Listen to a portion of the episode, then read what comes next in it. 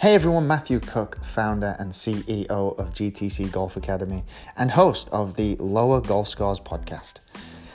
I am a PGA teaching professional, I'm a published author and speaker, and I'm also a member of the Professional Golfers Association of Great Britain. This podcast has one very clear and simple goal, and that is to help you lower your golf scores. Let's get into it.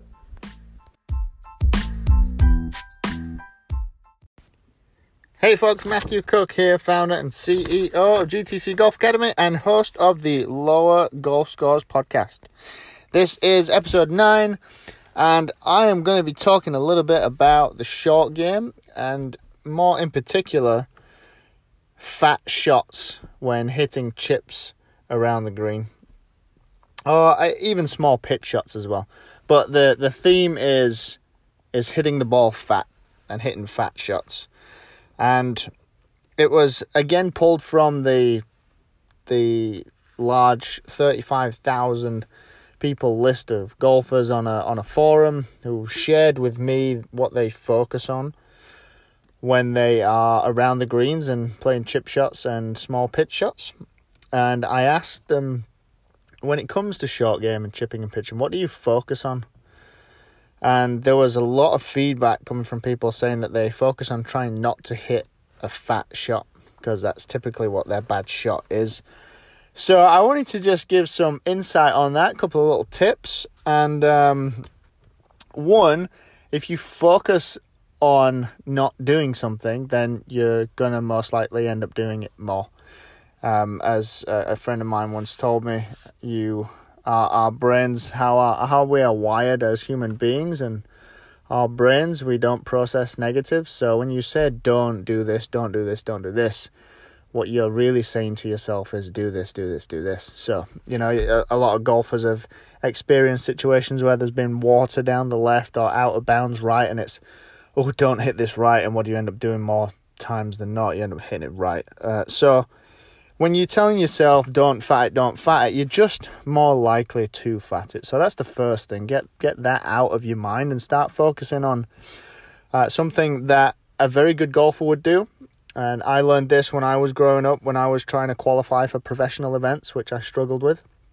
Um, you can l- learn more about that struggle in my basically my backstory. But I, I struggled uh, uh qualifying for professional events, and um, basically what I learned through rather just after I couldn't continue trying to qualify for professional events was that you should focus more on what you want to happen. The focus on what you want the ball to do. Focus on where you want the ball to land, where you want it to fly, how you want it to fly there. Focus on what you want it to feel like. So basically, you're, you're changing your whole mindset to become more. What do I want to happen? What is my intention with this shot? From feeling, thoughts, um, everything just across the board, be being very much more intentional about the shot. And I would suggest that you focus on what a lot of good golfers do, which is where the ball's going to land. And um, from there, that'll help you sort of figure out all right, what club do I need to hit in order for the ball to land there and roll to the end result, which hopefully is the flag or in the hole. So um, I learned a, a, really cool concept We're working as a trainee for David Leadbetter Golf Academies uh, back in the UK, where I'm originally from. And we learned this concept called, um, well, actually, I don't know exactly what it was called anymore, but they used this, this concept um, A plus B equals C. So the golf ball is always A, and the flag is always C. So you got to learn how to get from A to B. And if you learn, if you get really good at getting from A to B, C takes care of itself. So that really gives you a a strategy for all of your chipping and short game shots to be like, okay, well you identify the slopes, the green, um, and the undulations all around the green, uh, how the uh, the whether it's soft or hard, whether you you have to fly the ball over something or not. All of the different situations can go under this umbrella because if you just you, first you're trying to figure out where B is, and then once you've figured that out, you've got to then in line with that have an idea of the club you're going to use to get from A to B in order for C to take care of itself. So it's I found it a really useful um, idea for my short game and the development of it. You're not always going to use this, but it's a great starting point. I use it with a lot of my golfers now, a lot of the junior golfers, uh, just as a framework to be like, okay, let's let's learn how to use different clubs and start to build an imagination of different types of shots. Let's not just have one shot. If you've only got one or two shots around the green, then you're going to struggle, especially when you go to different golf clubs. You're going to struggle to one, shoot lower scores, which is what this whole podcast is about. Um, two, you're going to struggle to be consistent when you go and play different golf courses because you've only got one or two shots in the bag. So if you can use this framework, you'll start to learn and develop the ability to execute different shots with different clubs. And although in the moment at that time, if it's um, the first time you've ever played that shot or you've not played it that many times, it's good. That's a good thing because that way, over time, you'll have played every different type of shot around the greens, and eventually, you've played them so many times that you be, you start to become good at them. You um, you don't want to be the person that only knows one shot, and I know there's a there's this sort of statement that I've heard, and in most contexts, it's it's pretty accurate. And I, I'm going to say it and then sort of rephrase it or not rephrase it but re- reframe it to suit to suit this topic. Right fear the man who does 10,000 things once don't fear the man who does 10,000 different things once let me just check did I say that correctly fear the man who does one thing sorry fear the man who does one thing 10,000 times not the man who does 10,000 different things once. So, if you practice how I'm suggesting with this framework, you're gonna, uh, in the beginning, be the person that's doing 10,000 different things.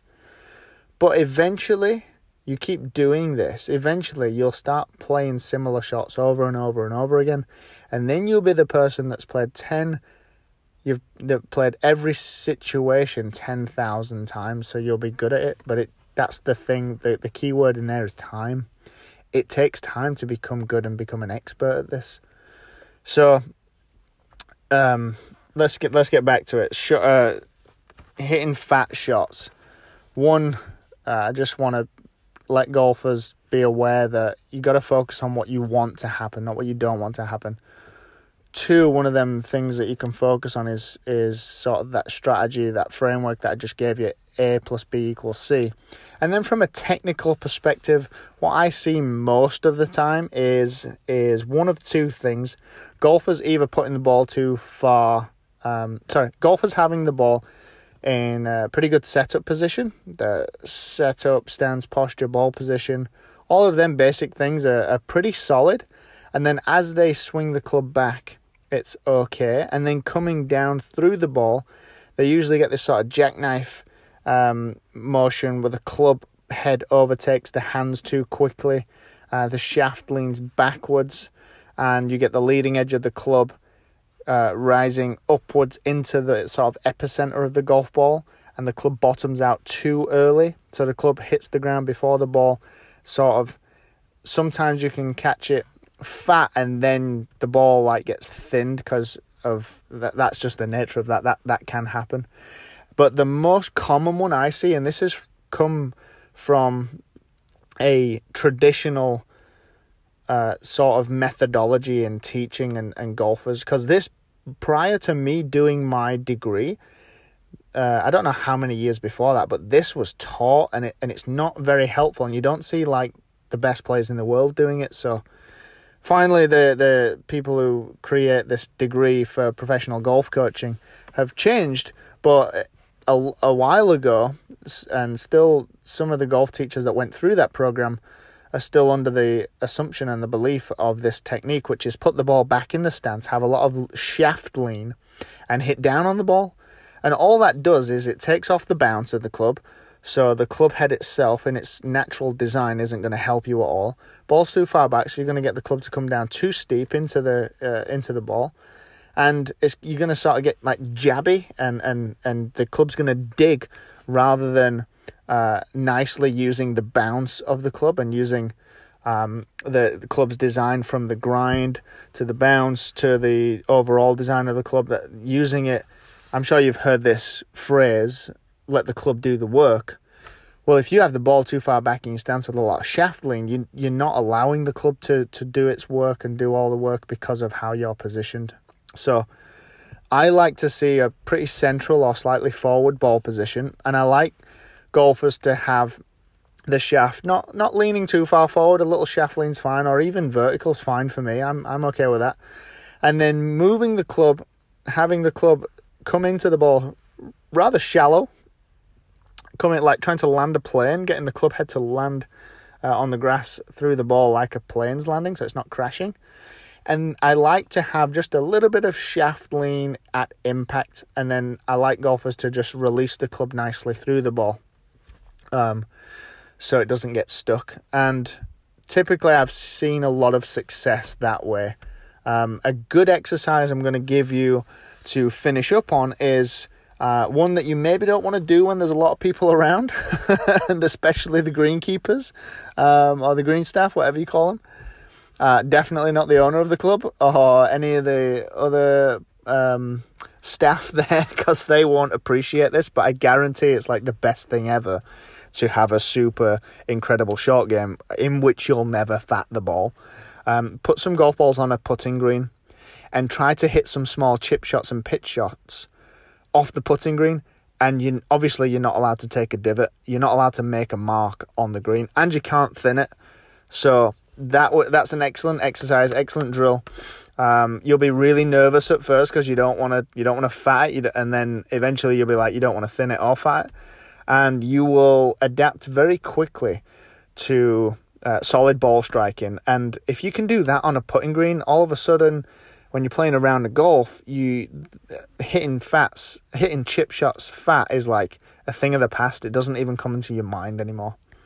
So that's all from me today. I hope that that was helpful when it comes to short game and hitting fat shots.